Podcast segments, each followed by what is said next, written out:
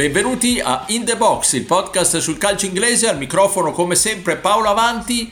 Tebas attacca la Premier League sulle spese folli e sui risultati non all'altezza di queste spese e noi in questa puntata proviamo a risponderli. Poi focus sul West Ham e punto sulla Championship.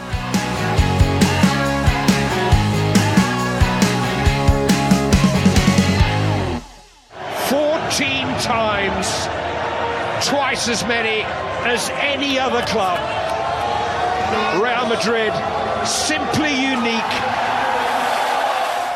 Javier Tebas, presidente della Liga, ha recentemente attaccato pesantemente la Premier League, sottolineando le spese folli delle squadre inglesi nell'ultimo mercato, 2.296 milioni di spese con un saldo negativo di 1.206 milioni di euro, contro un saldo di meno 50 milioni di Liga e Bundesliga, tanto per porre un termine di paragone, e sempre Tebas ha definito la, l'andazzo dei club inglesi insostenibile e ingiustificabile, con un'aggiunta sportiva velenosa agli inglesi dice Ricordo sempre una cosa, in questo secolo le squadre spagnole hanno vinto 36 titoli europei, quelle della Premier soltanto 13. Di questo parliamo con i miei abituali compagni di viaggio, Stefano Cantalupi. Ciao Stefano. Ciao, ben ritrovati a tutti. E da Londra, Pierluigi Giganti. Ciao Pierluigi. Ciao a tutti. Allora, Pierluigi, tralasciamo l'aspetto prettamente economico che abbiamo dibattuto spesso anche con l'aiuto del nostro collega Marco Iaria e guardiamo invece la provocazione sportiva di Tebas. Sostanzialmente Tebas dice che al di là dei disequilibri che creano le spese folli inglesi un po' su, con un impatto su tutto il calcio europeo, alla fine la ricchissima Premier League vince meno della Liga Spagnola, insomma ricchi, spendaccioni e non così vincenti come si vendono all'esterno. Ma allora io ho provato mm, a, a fare una specie di giochino per uh, vedere se le affermazioni di Tevas sono effettivamente corrette, ovviamente si possono interpretare come uno vuole, non è sempre um, semplice trovare i dati per supportarli o meno, però io ho preso gli ultimi dieci anni della, della Championship, della Champions, e sono andato a vedere per ognuna di queste edizioni le quattro squadre che sono arrivate in semifinale. Non mi sono limitato alla finale perché, insomma, già arrivare in semifinale a volte è un terno all'otto, spesso però vincere la Champions è ancora un terno all'otto maggiore, quindi ho cercato di allargare un po' il tiro per cercare di isolare ed eliminare la componente aleatoria. Quindi ultimi 10 anni di Champions, 40 posizioni disponibili per uh, le semifinali. Il risultato è che di queste 40, 15 sono andate alla Spagna, a squadre spagnole diciamo, 9 all'Inghilterra e 8 alla Germania. E poi a seguire le altre, mi sembra che ci fossero Francia, Italia e Olanda, con numeri minori. Quindi teoricamente sulla base di queste informazioni effettivamente non ha tutti i torti Tevas, perché sembra che gli esborsi delle squadre della Premier non siano direttamente proporzionali a ciò che alla fine hanno raccolto. Poi è chiaro che eh, bisogna fare dei distinguo perché i numeri spagnoli e, germa- e tedeschi sono comunque gonfiati, secondo me, da situazioni particolari, no? di squadre che si sono messe sicuramente in luce, ma non è detto che comunque determinino la situazione globale dell'intero paese. Mi riferisco ovviamente a Reale Bayern, perché in questi dieci anni, e peraltro sono cifre abbastanza così, non dico sconvolgenti, ma notevoli, perché in questi dieci anni Reale è arrivato in semifinale otto volte, che è una roba mostruosa, il Bayern 6. Quindi chiaramente queste due formazioni eh, vanno a, a a fare pesare in maniera importante l'ago della bilancia dalla parte della, della Spagna e della Germania. Sì, Pierluigi, tu dici, eh, ti interrompo un attimo per chiarire questo aspetto, cioè queste sono eccellenze ma singole che pesano poi sulla media del paese, ma sono eccellenze particolari, insomma, che non, non fanno quasi testo, insomma. Esatto, esatto. È, è, vero che da, da, dal punto di vista di Tevas eh, lui dice, beh, però squadra, questa è una squadra spagnola, quindi eh, chiaramente eh, ha speso meno di quelle inglesi, anche se sappiamo che ha dei debiti importanti che sono supportati dalle banche, quindi insomma su, sulla parte finanziaria ci sarebbero mille punti da, da alzare e da, e da discutere. Però sta di fatto che francamente le squadre inglesi io mi sarei aspettato di vederle un po' più eh, rappresentate in questa classifica. Non dimentichiamo che in questi dieci anni, in ben quattro occasioni, nelle semifinali sono arrivate zero squadre inglesi. Quindi anche questo secondo me è un dato eh, interessante. Eh, ovviamente poi, adesso lasciando un attimo la, la polemica e mm, andando a vedere quali sono le squadre inglesi che sono arrivate in semifinale, credo in questi ultimi dieci anni, credo che non stupisca il fatto che Uh, le più rappresentate con uh, tre edizioni in cui sono arrivate in semifinale sono City e Liverpool. E poi abbiamo il Chelsea a quota 2 e il Tottenham che ha una partecipazione. Quindi vediamo anche che in Inghilterra effettivamente rispetto a Spagna e Germania la partecipazione è un po' più livellata e coinvolge più formazioni, anche se devo dire che in Spagna ci sono altre tre squadre con un numero di partecipazioni molto minore rispetto al, al Real, che sono Barcellona, Atletico e Villarreal. Sì, molto interessante questa analisi. Io credo francamente che sicuramente c'è del vero in quello che dice Tebas Sicuramente gli investimenti eccessivi sono probabilmente appunto esagerati e, e possono in effetti rendere un po' problematico tutto l'equilibrio del calcio europeo. Poi la Premier League ha avuto l'intelligenza di investire molto sugli allenatori e questo in primis, prima ancora che sulle grandi stelle, i grandi giocatori, e questo ha portato a un innalzamento notevolissimo del gioco che si vede in Premier League e che ne dica Tebas continua a essere convinto che il gioco migliore, più spettacolare, più divertente da vedere quello che si vede nel massimo campionato inglese. E di conseguenza poi i risultati a livello europeo molto probabilmente arriveranno eh, sempre di più con il passare degli anni, ma non tanto per eh, l'investimento eccessivo economico, ma proprio per l'intelligenza delle, dell'investimento fatto sugli allenatori. E però, Stefano, ti passo la palla su questo, non tutti i grandi allenatori hanno diciamo il taglio giusto per vincere in Europa. Sì, con dei casi anche strani se vogliamo, perché prendo quello di Guardiola, è vero che diciamo sempre che se Grealish avesse fatto il famoso gol contro il Real Madrid probabilmente staremmo parlando del City che poi avrebbe giocato la finale, forse sarebbe cambiato tutto nella stagione scorsa, però è un dato di fatto che per un motivo o per l'altro quello che è considerato credo da una metà almeno di appassionati di calcio in generale forse il miglior allenatore o quello eh, più preparato, più innovativo, ecco, magari non preparato non è la parola giusta. E, e dopo il Barcellona questa benedetta Champions continua a non arrivare. Alcuni anni eh, è andato più vicino, altri ha avuto delle eliminazioni più cocenti.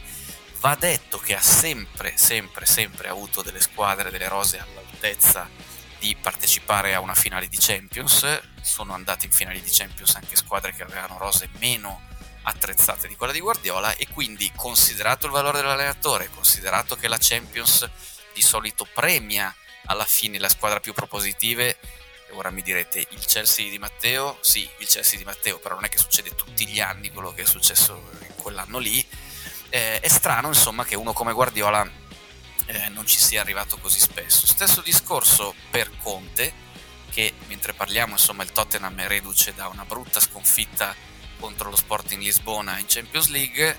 Eh, Conte è sempre stato, insomma, il palcoscenico europeo è sempre stato quello dove si è esibito con un po' meno successo e un po' meno di continuità di risultati di rendimento rispetto a quello che si era visto in Premier League e stiamo parlando di un altro che eh, è veramente un top top top allenatore in Europa e che lo ha dimostrato in diversi campionati, insomma sia in, in Italia che, che in Inghilterra. Sicuramente Klopp è ormai al di sopra di ogni sospetto invece per quello che riguarda il rendimento europeo del Liverpool, pur con tutti i problemi che i Reds hanno in questa stagione, che hanno palesato soprattutto a Napoli e che hanno rimesso parzialmente in carreggiata nell'ultima partita con l'Ajax. Faccio una piccola parentesi, non c'è Tenag in questa Champions, eh, è allo United che non è in Champions League, però quello, parlando di Premier, è un allenatore che ha dimostrato di poterlo reggere bene con quel tipo di squadra, l'Ajax, il, diciamo la scena della Champions League.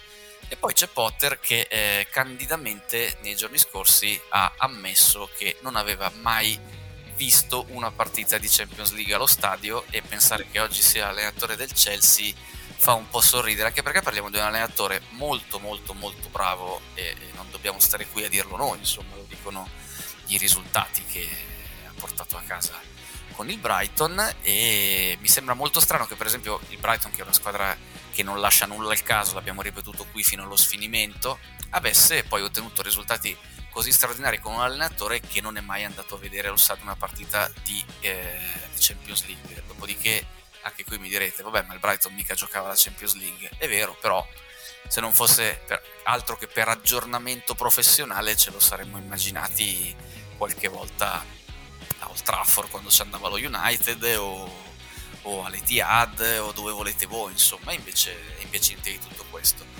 In generale questo potrebbe essere un piccolo problema per la presenza diciamo, di, di, squadre inglesi nelle fasi finali delle coppe europee se pensiamo che poi ci sono allenatori come Ancelotti che dove sono sono eh, la squadra in finale la portano quasi sempre insomma è una piccola particolarità della Premier League rispetto a, ad altri campionati però è, è abbastanza diciamo strano perché per esempio Tuchel è uno che l'ha vinta la Champions League e adesso non si siede più su quella, su quella panchina dei Blues. Detto questo e chiudo, eh, il contributo degli allenatori eh, di maggior esperienza, fama, capacità e che si sono messi in luce in altri campionati, il contributo che hanno dato per portare il livello della Premier League dal punto di vista tecnico a livelli altissimi ovviamente non è in discussione. No, assolutamente e ribadisco ancora che il livello è altissimo della Premier League, poi capisco la polemica di Tebas perché giustamente fa il suo mestiere di difensore degli interessi della Liga e in generale di chi avversa la Premier League perché la Premier League è una macchina da guerra anche dal punto di vista del marketing e ti vende sempre come spaziale, come meraviglioso, come imperdibile qualunque partita, anche la peggiore eh, eh, di tutti i tempi, anche un pessimo 0-0 tra Crystal Palace e, e, e, e, Southampton viene venduto e impacchettato come se fosse la partita del secolo. Questo capisco che possa anche dare un po', un po fastidio quando, lo spettacolo che viene venduto come grandioso non è poi tale. Eh, capisco l'irritazione e la critica. Detto questo, penso davvero che tutto questo investimento, soprattutto sugli allenatori e ora anche sui giocatori, anche se spesso strapagati, stravalutati, porterà sempre di più risultati anche a livello di Coppa Europea.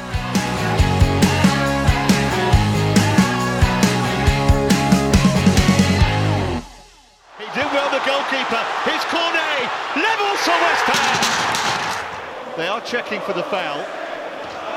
He definitely leaves his foot in. Oh, he does. It's a foul! Yes! The goal has been ruled out. Well, West Ham can argue, but they're not going to change. Not going to change the fourth official's, wow. the uh, referee's mind. Penultimo in classifica, una sola vittoria, un pareggio e quattro sconfitte. Il West Ham sta vivendo veramente un avvio di stagione faticosissimo.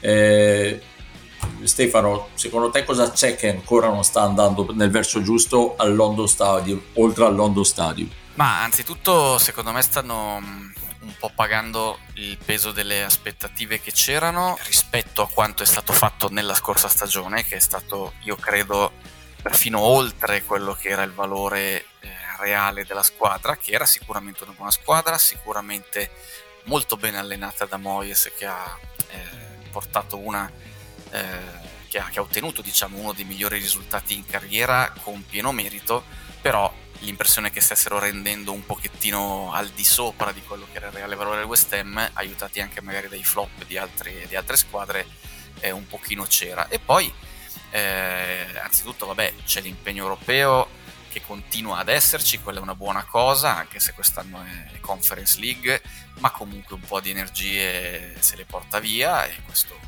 vale per il West Ham come vale per altri club, però insomma quelli più attrezzati a farlo sempre, secondo me riescono a sostenere meglio il doppio impegno eh, per più anni consecutivi, non è detto che il West Ham riesca a sostenerlo allo stesso modo. Poi, boh, magari è andato via Mark Nobel, insomma, il ritiro del, del grande capitano e l'uomo che è rimasto in, con la maglia del West Ham, diciamo, con, con le bubbles per eh, tantissimo, tantissimo tempo, oggi non c'è più. È vero che nell'ultimo eh, periodo non era più sempre titolare di quella squadra, però era sicuramente un simbolo che magari in certi momenti dello spogliatoio eh, li sapeva gestire e poteva aiutare l'allenatore anche a far girare le cose in un altro modo. Ultima cosa che mi viene da pensare è che comunque si tratta di una squadra che ha cambiato tanto, al di là di quelli che ha ceduto, perché poi se guardo chi è andato via, penso per esempio a uomini come Yarmolenko, che era un altro che secondo me nella fase, seconda fase della stagione scorsa ha, ha dato un suo contributo, eh, ci sono insomma giocatori che hanno lasciato la, la squadra per andarsi ad accasare altrove, ma sono arrivati anche giocatori che devono avere il tempo di ambientarsi. Io sono molto curioso di vedere Paquetà, eh, secondo me ci vorrà un pochino di tempo, sono curioso perché è stato uno strano flop al Milan, è andato bene in Francia, ma questo secondo me non fa molto testo. È come ogni tanto anche qua ricordiamo sempre uno di, di, quella categoria di giocatori che non sai se sono forti o no, eh, o quanto sono forti, ecco, qual, qual, è il loro vero livello. Poi penso a Scamacca, eh, Scamacca è un altro giocatore di ottime prospettive, che però deve avere il tempo diciamo, di, di, di ambientarsi in Premier League, sembra avere le caratteristiche giuste per avere un impatto positivo, però non è una cosa che si fa dall'oggi al domani. E poi anche giocatori ormai di consolidata esperienza, insomma, Kerrer a Parigi, a Parigi era spesso titolare, Emerson al Chelsea ha fatto più di qualche partita nonostante ormai non fosse più centralissimo nel, nel, nell'economia del gioco dei blues, lo stesso Cornet, insomma ho l'impressione che un minimo di tempo per mettersi a posto serva e ho l'impressione che questa sia la stagione meno indicata in assoluto per avere, come dire, il tempo necessario per mettersi lì e lavorare, lavorare con calma su una partita andata meno bene di altre.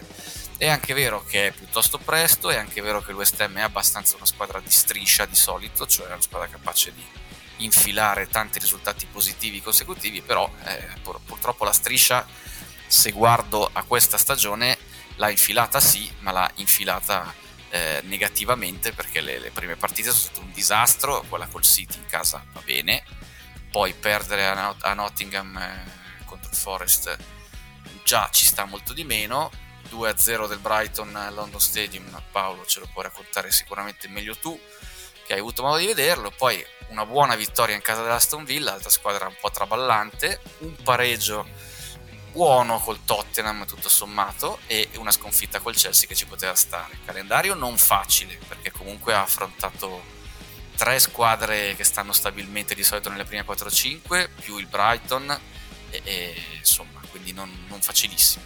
Però partire con tre sconfitte eh, su tre e poi andare piano piano a recuperare, a racimolare qualche punto non proprio...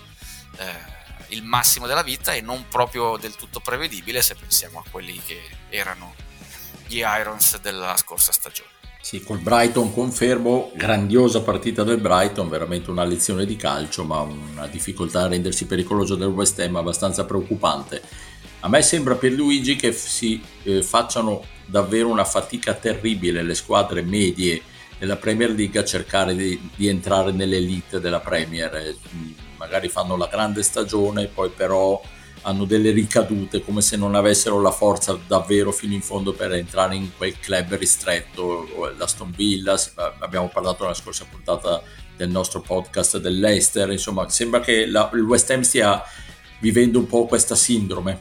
Beh, la continuità a quei livelli però è sempre molto molto difficile perché le altre squadre sono veramente delle eccellenze non soltanto a livello inglese ma anche a livello internazionale.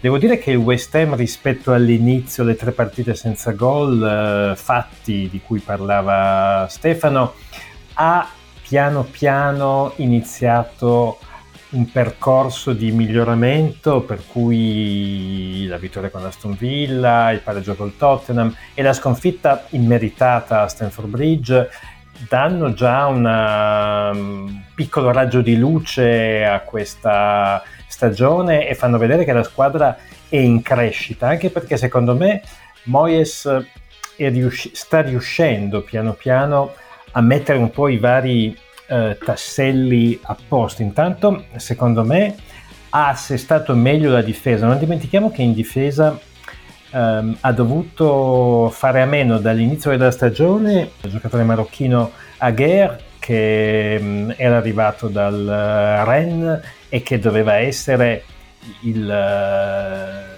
diciamo, il, il, punto forte della retroguardia.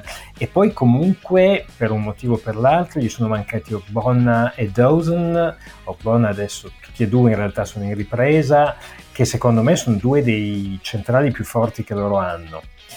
E, e Kerer, lo diceva Stefano, ha giocato chiaramente nel, a livello internazionale, non, non, è l'ultimo arrivato, però eh, ha bisogno di tempo per riuscire mh, a somatizzare i meccanismi nuovi, gioca assieme a Zuma, con cui ovviamente non ha mai giocato. E, e poi l'altra cosa importante, secondo me, con l'arrivo di Emerson, è che non solo Emerson va comunque a tappare un eh, buco che c'era sulla fascia sinistra, ma con Emerson c'è anche la possibilità di mettere come centrale di centro-sinistra Cresswell e di giocare con una difesa 5 che è un'altra alternativa che secondo me Moyes in alcune partite andrà ad utilizzare. Um, a centrocampo, secondo me, nel, diciamo, nei tre dietro all'unica punta, che in a inizio stagione erano uh, Fornals, Benrama e Lanzini, devo dire che tutti e tre sono stati chi più chi meno abbastanza deludenti, perché loro sono giocatori uh, dalla cifra tecnica importante, che però spesso escono dal match e faticano a, a dare palloni invitanti ai, ai propri compagni. Quindi qua, lo diceva Stefano, sicuramente Paquetà diventa un giocatore importante in questa, in questa zona del campo ehm, e diventa importante anche perché secondo me lui è, è, un elemento che può giocare lì ma in alcune partite potrebbe anche giocare eh, sulla linea leggermente più indietro quindi facendo rifiatare o Sucek o Rice. Ovviamente non sempre ma eh, in qualche partita mi aspetto che ci possa essere anche questa alternativa tattica. Eh, l'ultima nota che vorrei mm, eh, così evidenziare è che eh, dicevo prima, Moyes ha, già messo in atto dei correttivi e secondo me stanno portando pian piano i frutti. Sono curioso di vedere se un allenatore come Moyes, che comunque è abituato al 4-2-3-1 o eventualmente alla difesa 3, sono molto curioso di vedere se avrà il coraggio in alcune partite o in alcune ispezioni di partita a mettere insieme Antonio Scamacca, eh, cosa che finora non ha mai fatto, ha sempre giocato con un'unica punta, però io sono curioso di vedere come i due possano coesistere e magari utilizzare i centri di Cornet o magari le incursioni di uh, Bowen, quindi secondo me è anche una situazione tattica che insomma se fossi in Moyes in alcune partite considererei.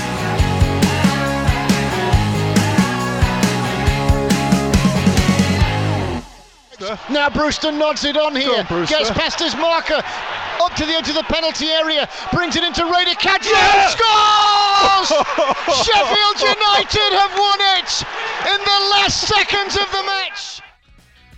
Pierluigi, non dirmi che ci ritroviamo di nuovo in Premier League Sheffield United e Norwich. Eh, l'accelerazione l'hanno data sia le Blades sia i Canarini Facciamo, parliamo ovviamente di Championship e facciamo il punto sul campionato, la seconda serie inglese. Siamo arrivati alla nona giornata e già non ci sono più imbattute e abbiamo 22 squadre, quindi a parte due tutte le altre che sono racchiuse in 11 punti, a conferma che in Championship più o meno tutto è possibile. Però lo dicevi giustamente tu, Sheffield United e Norwich sembra che abbiano, eh, che stiano provando a fare una piccola fuga. Il, lo Sheffield United aveva perso nel debutto di campionato e si è rimesso um, in rotta di navigazione ed è una squadra che in realtà utilizza un buon numero di elementi che provengono dalla formazione che due anni fa era ancora in Premier. Qualche nome, Egan, il, il centrale di difesa, il norvegese Berg, Baldock, Norwood, McBurney e poi le Blades hanno anche agito bene sul mercato perché è arrivato il bosniaco Ahmed Hodzic che è un buon centrale di difesa, dal City c'è mm, in prestito Doyle che è un giocatore molto talentuoso, e poi c'è il franco-senegalese Ndiaye, che penso sia uno dei giovani più interessanti di questo, di questo inizio di Championship. Quindi Sheffield United in cima al campionato, a un punto attualmente c'è il, il Norwich, anche loro partite in sordina, però hanno vinto le ultime sei sfide dopo aver balbettato un po' nelle prime tre. La squadra di Smith è praticamente molto simile anche qui a quella che l'anno scorso era in Premier, ma sono arrivati un paio di elementi interessanti. Uno è il centrocampista cileno Nunez e l'altro è il fratello minore di Jacob Ramsey dell'Aston Villa, che si chiama Aaron, ma non è ovviamente il, l'ex Juventino e ora Nizzardo. E poi c'è Sargent eh, che continua a segnare con regolarità, ha messo già il sigillo 5 volte, 5 centri in questo, in questo inizio di Premier.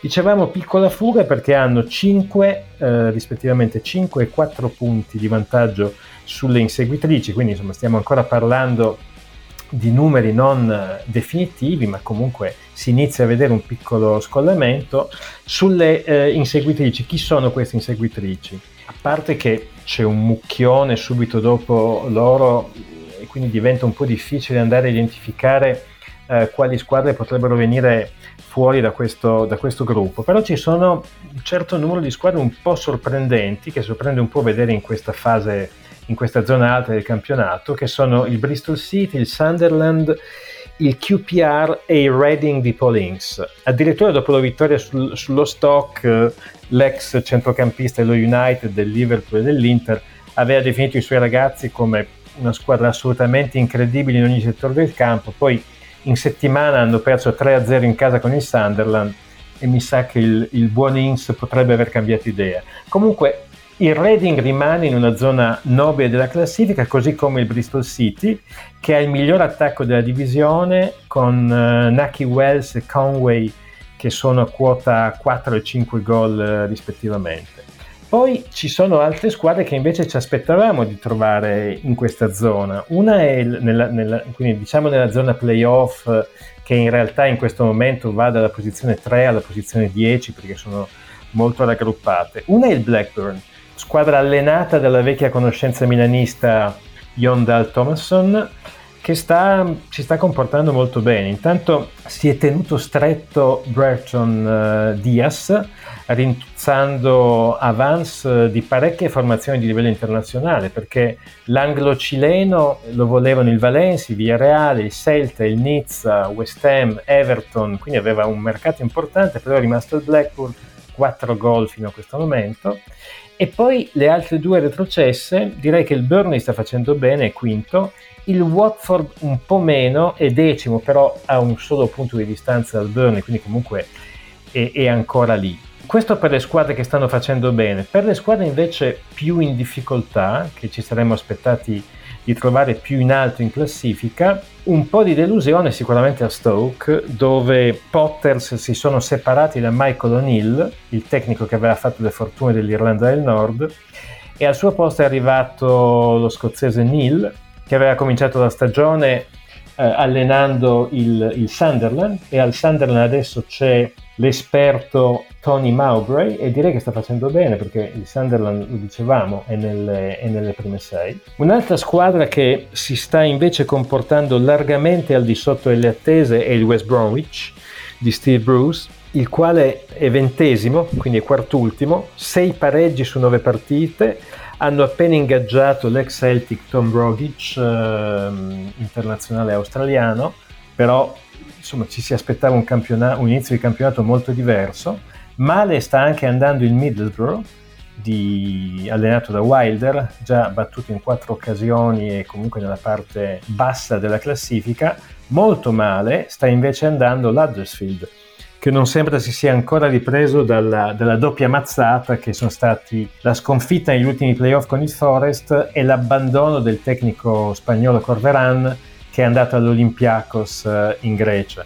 Il, il nuovo allenatore, il neofita Scofield, ha resistito per appena 8 partite, 69 giorni e adesso anche a lui è stato dato il ben servito e i Terrier sono penultimi, hanno appena 4 punti e insomma già si sente da quelle parti aree di retrocessione. Grazie per questo ottimo riassunto della situazione in Championship Stefano, un campionato è sempre molto affascinante, come diciamo sempre, difficile da prevedere, stadi bellissimi, atmosfera da vecchio calcio inglese, anche se in realtà ultimamente nel bene e nel male anche lì si vede un calcio molto tattico. Io eh, recentemente ho visto dal vivo insieme a Pierluigi un QPR Rotterdam è stata una partita anche divertente tutto sommato ma non, non una partita da championship come avremmo visto fino a pochi anni fa No, e non sempre paga, anche perché se guardo la classifica, eh, sempre perché non ci si capisce niente, il West Bromwich è quintultimo con differenza reti più 1, il Reading è quarto con differenza reti meno 5. Cioè, praticamente non ha mai pareggiato, stessa cosa Ince e Thomason diciamo che hanno usato la stessa ricetta, non si pareggia mai e vediamo dove si va a finire, 5 vinte e 4 perse, per dire che veramente le montagne russe fanno un po' parte di questo campionato e quindi ci sta che lo facciano anche all'interno della stessa partita. Dopodiché ci sono alcuni giocatori che secondo me sono da tenere d'occhio in questo campionato, soprattutto Estupignan del, dell'Al City che in questo momento è capocannoniere. Se non ricordo male è anche Arvelazzi, allenatore dell'Al City, che è comunque uno che può e sicuramente gli avrà dato fior di consigli, nel senso che parliamo di uno che a parte la nazionale georgiana che la diamo per scontata, eh, in carriera ha giocato anche la Champions League, eh, nell'Ajax si è, stato, si, è messo, si è messo in luce per eh, la personalità. Oggi se parliamo di, di, Georgia associamo al Napoli perché forse il giocatore più forte del campionato, uno dei più forti, gioca nel Napoli e parlo di Corasceglia eh, ma ci sono stati altri giocatori in precedenza in quella, che vengono da quella regione che si sono messi in luce, uno di questi è Arvelazze. Insomma, questo, questo per quanto riguarda l'Al City, però resta un campionato veramente complicato sul modo di giocare più tattico sicuramente eh, io credo che alla fine sia una tendenza che loro adottano per cercare di provare a diminuire eh, la percentuale di imprevedibilità che eh, giocare in altra maniera ti dà per provare a programmare anche un attimo insomma eh, credo che non sia particolarmente nello spirito della Championship. E sì comunque ci sono squadre in inaspettata difficoltà anche il Boro che, che è lì proprio a ridosso della zona retrocessione. Ben consapevoli che se facciamo un punto Championship tra 10 giornate staremo parlando di tutt'altro. L'anno scorso parlavamo del Luton eh, che infatti è andato ai playoff e adesso è tornato in una dimensione a vedere la classifica che sembra più consona alla grandezza diciamo della, della squadra. È lì che gioca per cercare di rimanere su. Però 10 punti e la zona playoff è 4 punti più avanti quindi insomma stiamo parlando di niente. Si tratta di aspettare secondo me un pochino ancora per vedere quali sono le gerarchie che si eh, imporranno sapendo che però ci sono squadre invece come il Norwich in particolare e anche come lo Sheffield United che hanno già fatto in passato qualcosa per rendere credibile la loro candidatura a una fuga. Il Norwich secondo me si sta candidando per essere veramente la squadra pendolo eh, d'Europa perché non so quante volte ha fatto su e giù eh, negli ultimi 10-15 anni e quando è in Premier dà veramente la sensazione di non poterci mai stare in Premier League, cioè, se non con alcune, alcuni exploit, alcune prestazioni eh, diciamo anche contro grandi squadre o magari perché quello è il periodo in cui Pucchi è particolarmente on fire e quindi riesce a mettere qualche gol eh, è stato così negli ultimi anni insomma ma se no dà sempre la sensazione di essere la squadra designata la prima a, a scendere.